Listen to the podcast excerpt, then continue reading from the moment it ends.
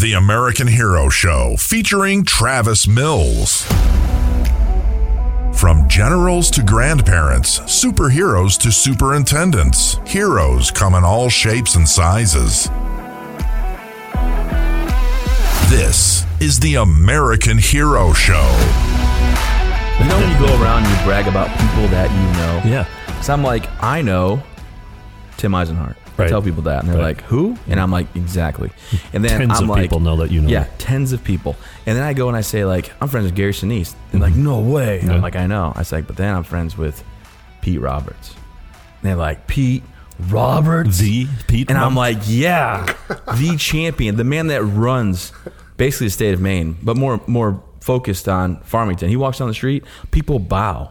Right, he has people that walk out from the, the town orchestra, Parades of and they play the trumpet and trombone, and then da- da- da- da- da- da- da- da- da- da- da- da. and they say, "Mr. Pete Roberts and Queen Amanda." I'm telling you, they do, Right. and it's insane. His kids, Yeah. these people throw roses at the kids' feet. Yeah.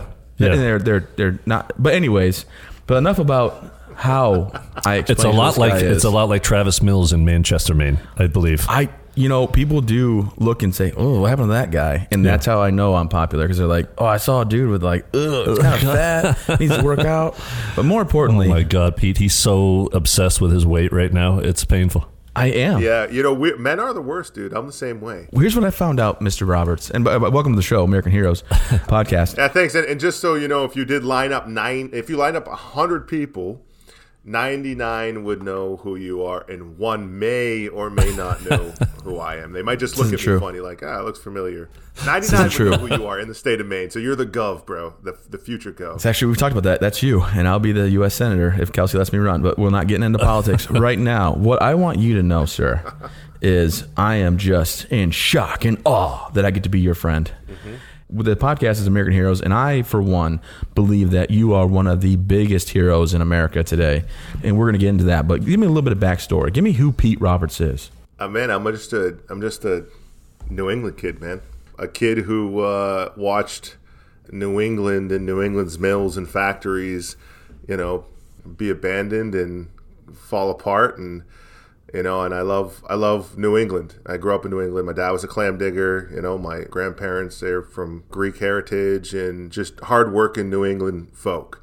You know, with that Yankee ingenuity. So you know, I grew up here uh, mostly in Maine, Massachusetts, and Maine, but mostly in Maine, and um, living that New England way of life. You know, hunting and fishing and working on farms and raking blueberries and all that fun stuff you get to do to do as a kid. You know, grew up athlete, played a lot of sports, in college a little bit, and after college sports, I found jujitsu. Jiu-jitsu. That's right. I've heard about this. It's where you, you wrestle, but not, and then you choke people, and it's okay. Like in your friends at the end of the day. Trying to kill your friends, basically. Now, I, well, time out, time out. Pete, let's not jump ahead because I want to back up because I've heard rumor that there was a time capsule project hmm. when you were in sixth or eighth Oh, you're gonna go there. and maybe it was sixth grade, and I believe that there's a lady, Amanda Parody, who said, "I hate Pete Roberts," and Pete Roberts said, "I hate Amanda Parody." Is it is something along those lines? That that is a true story. Yeah, that was uh, what was it? Seventh grade, eighth grade. And then what's your wife's name? Uh, Amanda. That's right. That's right. And he, Yeah, we've been together since we were kids, man. We, we were like the two two kids. I was the arrogant ass, you know, and, and she was the hot Oh. chick. Now I now I understand why you're friends with Travis. That's cool. because Yeah. I'm the arrogant a hole. Thanks a lot, Tim. Thanks a lot. But okay, so so you and you and the missus, you're together early, stayed together, built a wonderful life, and and you were hustling. I mean, you were out there hustling. You know, take care of the family, doing jujitsu as well as started your first company at what age? I was 21, 22 when I started my first company. I dropped out of college and you know started a, a, a media company, new media company. You know, we had a nice little run. Was real real successful with it, but um, I hadn't cut my teeth really in corporate America. I was just I always believed, I guess, in my own ideas and that there was a better way to do things. I was kind of probably like you, Travis. I didn't like authority a whole lot, you know, and you mix that with a little bit of Oh, I hate AD, people- ADHD. Yeah, tell 'em what- you're a problem child, but I think those are also the types of kids who look at the world a little a little differently. You know, like uh, there are no boundaries. You can be anything, do anything, and um, and and a lot of those kids, I'd say I'd say run the world at this at this point. So you can't put you in a box though. You know, like for me, I, I don't think I could ever work for anybody again. If I'm not the boss, I don't want to do it. I'm like, oh f- no. That's how Tim is too. Tim, they want to promote Tim to be like a bigger boss where he is, but he's like the king of the castle right now. and Yeah. he just is like, no, I like my job because I make my own schedule and do what I want, and no one That's bothers exactly me. right. They're Yeah. like, yeah, but we want you to even get paid more money to do this. And he's like, oh, no, No, no, no. no, no, no, I'm no. good. I'm right But here. uh, okay, so you started first company at 21. We dropped out of college, and I think that's a lot of people's story. Like I went to college for a semester and a half, and I was like, not for me. No, just wasting my time and my money. And then you went ahead and started like when, when did you start like manufacturing stuff and when did you see the need for that and how did that come about? You know basically my first company ended up failing really is what it and i don't like to use the word fail. I'd say my first company was a was a eight year almost decade long tuition payment to what where origin came into the picture because i learned a lot over those eight ten years but yeah. that recession 2008 2009 I didn't have the skill set or the knowledge to pivot, and it ended up it ended up falling apart for for whatever reason. There was a little bit of a coup, and ended up just shutting it down, you know, and and that that led to the ability to start Origin, you know, out of my basement in my house. You know, it was a little bit nerve wracking. My wife and I had lost everything basically during that recession, and she always told me, like, do whatever you want in life, but do not lose our home. Don't ever risk our home. Don't ever like lose our home. So Yeah. we ended up selling off everything, and I had to I had to really have a come to Jesus talk with myself. Many many nights by myself, figuring out how the how the heck to pull my family out of this with two two young kids. You know, Keegan and Chloe were Oh yeah, absolutely. 2009. They were like little little little ones. So Because your wife and my wife are a lot alike. Where I'm in the same shoes that you were in the beginning. Because Kelsey's like, no, I have young kids. I don't want to help you and your stupid projects, and I hate what you're doing Right. at the marina. And I'm like, I love you so much, Kelsey. I just want you to be a part of it. She's like, leave me alone.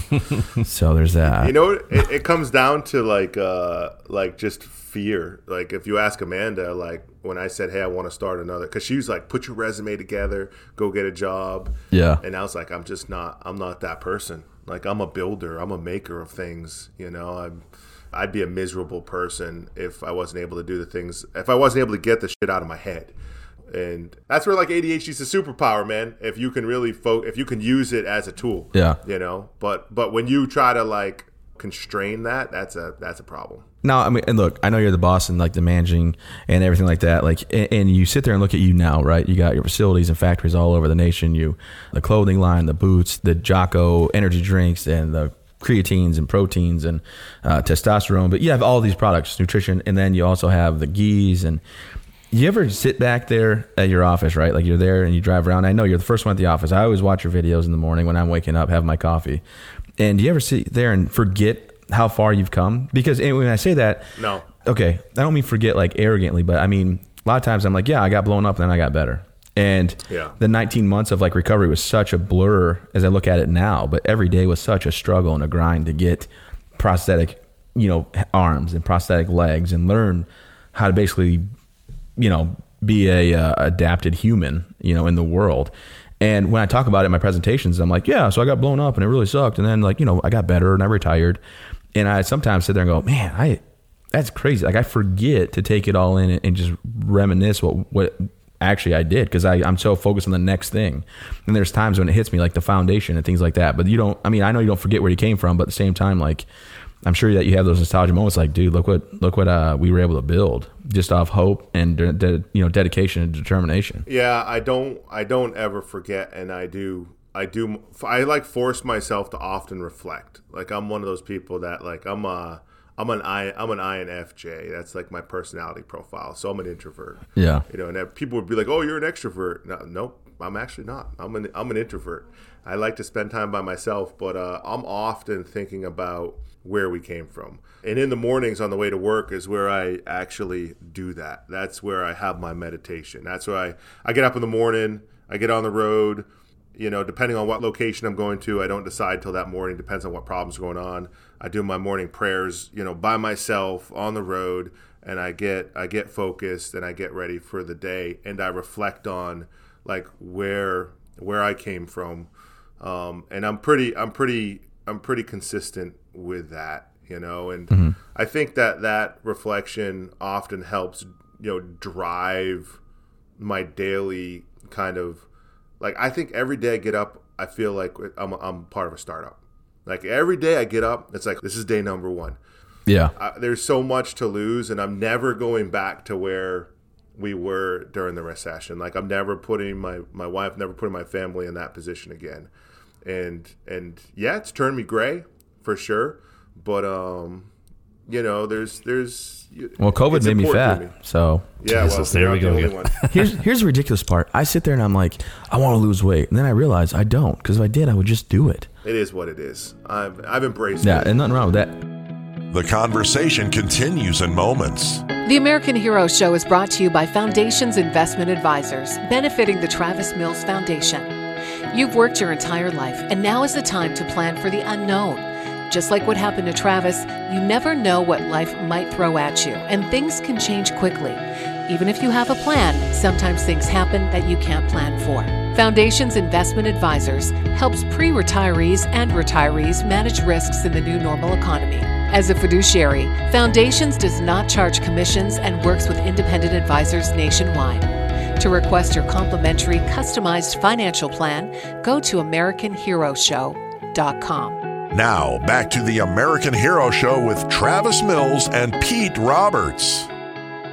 I see. Uh, you know, I'm just here for the for the fun oh and the smiles. But Tim has taken a page of notes. He has questions. He has an arrow on his page. we, we actually haven't gotten to where I Pete is is is about the uh, American made products. Sure. Um, well, because think, yeah, why was it so important for American made, and, and what is he doing? You yeah. got it. I just want to know where that that motivation came from. Why it was so important to you to have have your products made in America. And I've and I've read your articles. I just think it's important for you to get it out there. Yeah, I appreciate that. You know, everybody in life has these defining moments that set them on a course, right?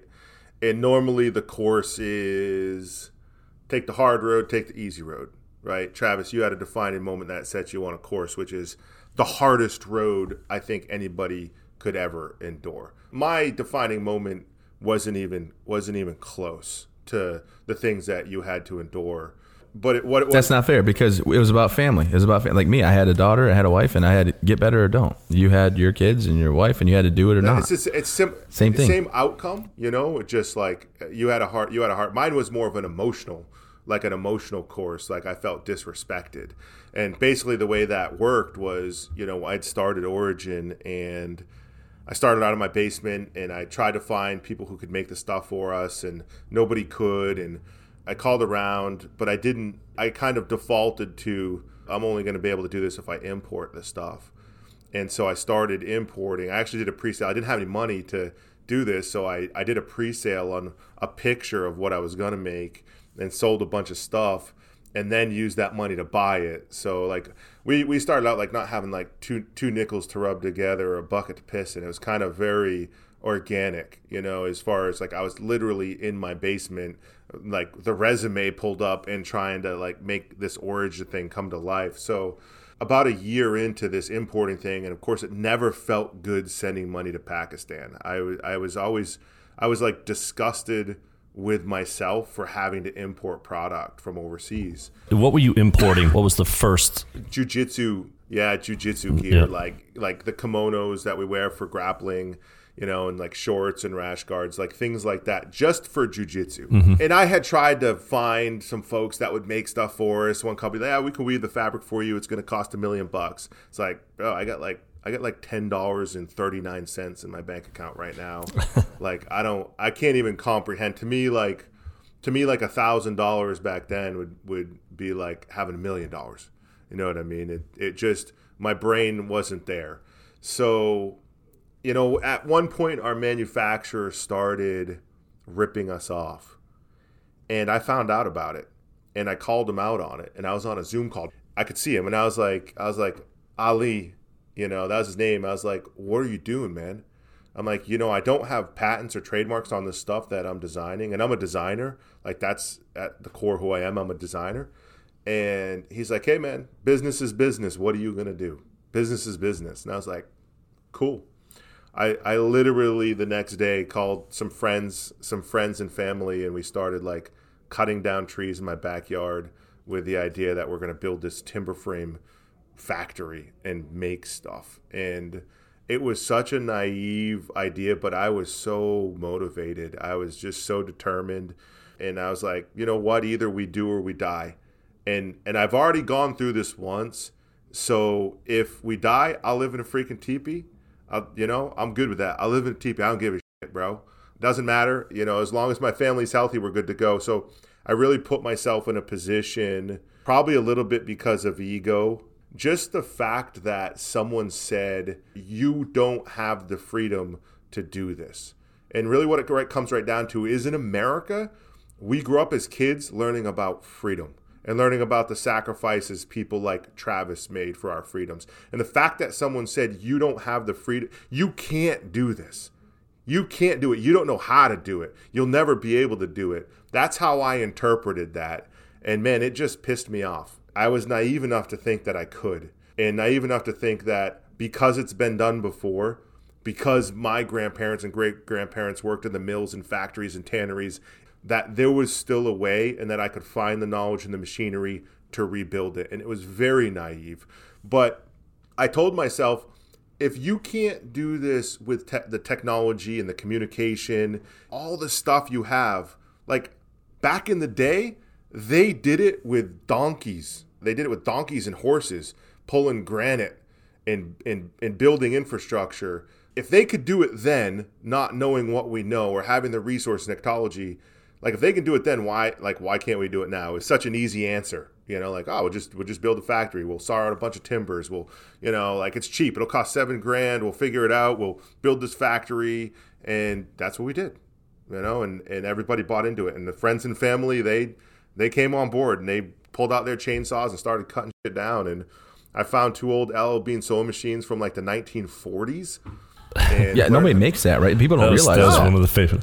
Like he has to go to Italy to buy stuff because, and not import, but like they don't make the machinery here. No, they don't anymore. Like when we want a new machine, we have to go to like Germany or Italy or Japan, you know, because it's like it's all been sold away, dude. Like yeah, the spirit of American manufacturing has been has been sold away, and I know who sold it away, you know, and the American people the fact that our cities and towns are deteriorating and have been abandoned, like we're the ones that have taken that on, that burden of that on. So when is someone going to step up and change that? When is someone going to course correct? Like I said, there's a defining moment, and you have these two paths. And right now, like as America being so divided, which I feel like a lot of that has to do with the fact that factories were the melting pot of America. Coming in through Ellis Island, textiles was the big thing. People came here, you know, that had the knowledge and they, they melted into these factories from different cultures and backgrounds and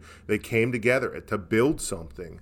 Like that's what's missing. And that's that's part of the reason we are so divided. So who's gonna say, hey, listen, listen, we got to course correct? And I guess naively I thought that well maybe I could be maybe I could be part of that. The conversation continues in moments.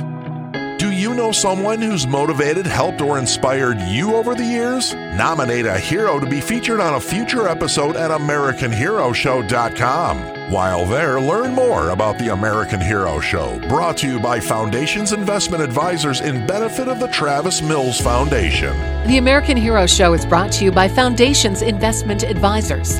Foundations helps pre retirees and retirees manage risks in the new normal economy. As a fiduciary, Foundations does not charge commissions and works with independent advisors nationwide.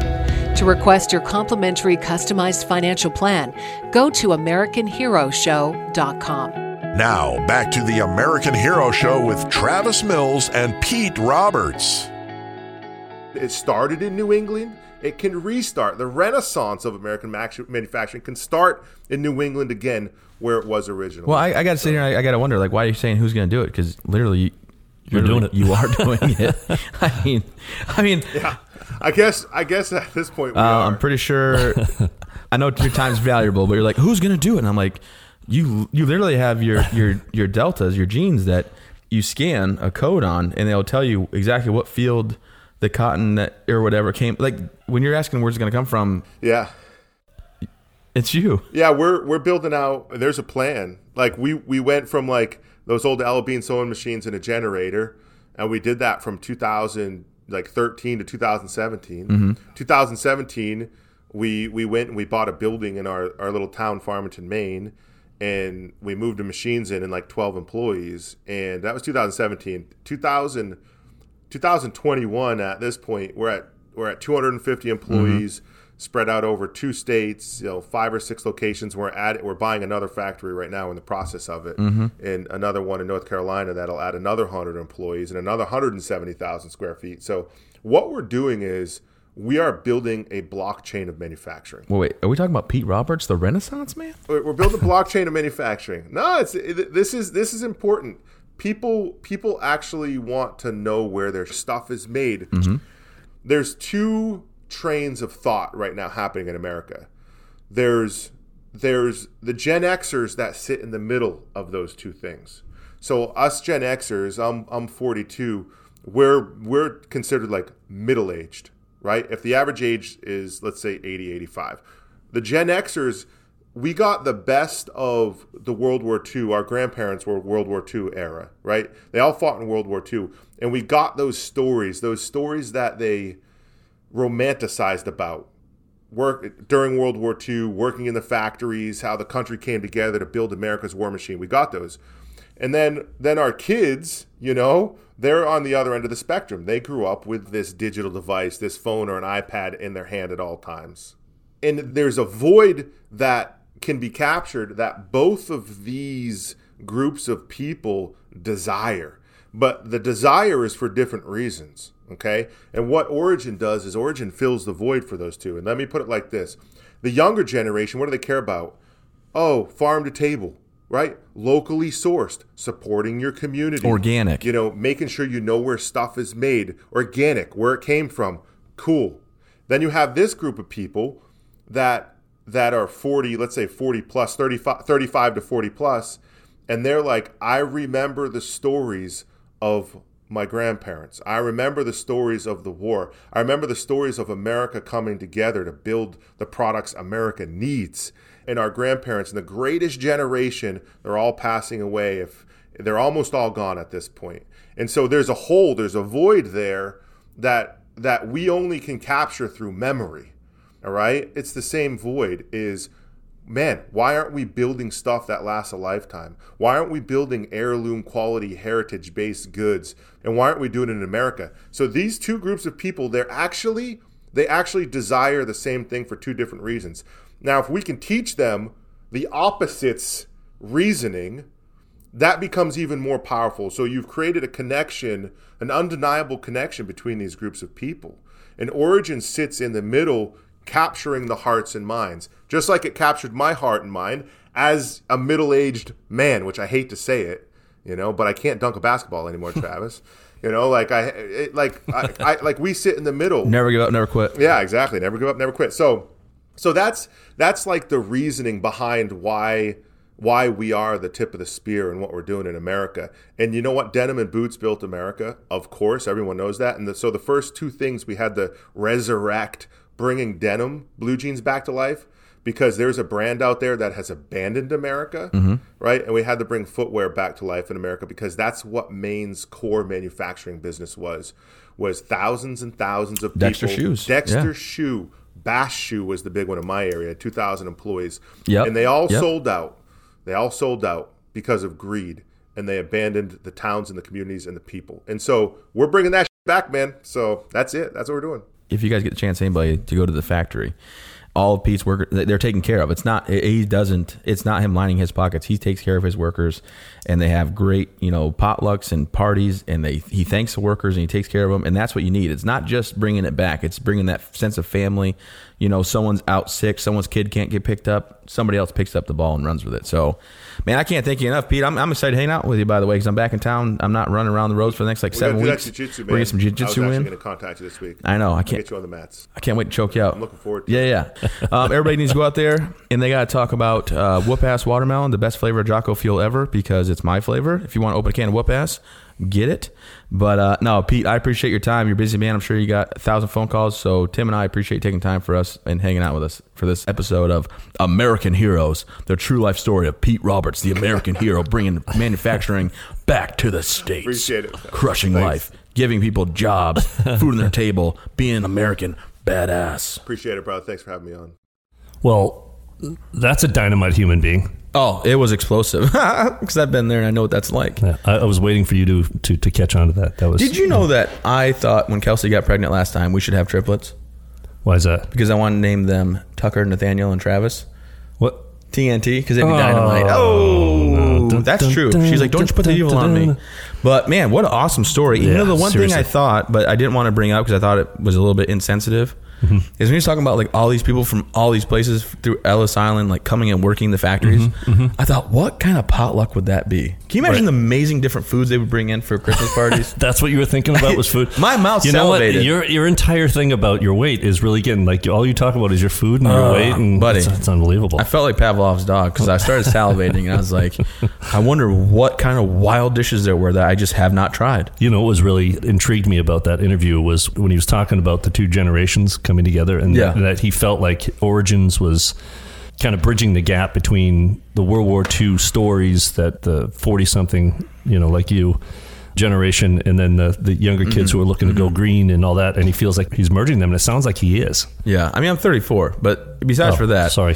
Um, you look so much older. I know. Thank you. Uh, I fell apart at 25, believe it or not. so, ladies and gentlemen, thanks so much again for tuning in to the American Heroes show. Tim and I are so grateful to have you as people of listening. Is that what you call them? No, People- no, no, that's what do you- what, what do you call That's them? what you call them. Their audience. Our audience, Our audience, the people of it. listening would be like old English. That's People like- of our listening. But Yeah. anyways, to our audience, like, share, subscribe, get on the train with the rest of the 100 million people, and see you next time. For more on Travis and Tim, the heroes who join them on the show, and to nominate a hero of your own or donate to the Travis Mills Foundation, visit AmericanHeroShow.com.